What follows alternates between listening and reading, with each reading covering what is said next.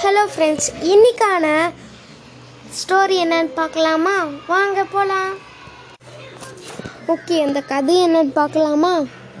ஒரு பையன் வந்து ஸ்கூலில் படிக்க போயிருக்கான்.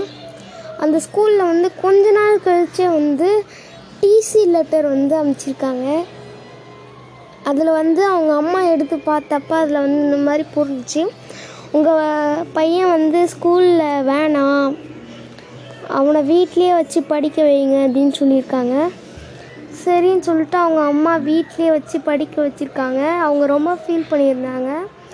அப்போ வந்து அந்த பையன் வந்து அந்த லெட்டரை பா பார்க்கவே இல்லை.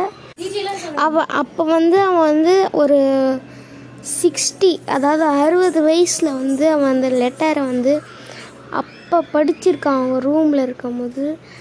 அவர் யாருன்னா நம்ம கிரேட் சயின்டிஸ்ட் எயின்ஸ்டைன் அந்த எயின்ஸ்டைன் அவர் தான் வந்து இவ்வளோ பெரிய தோல்வி அடைஞ்சு இவ்வளோ பெருசாக வந்திருக்காரு.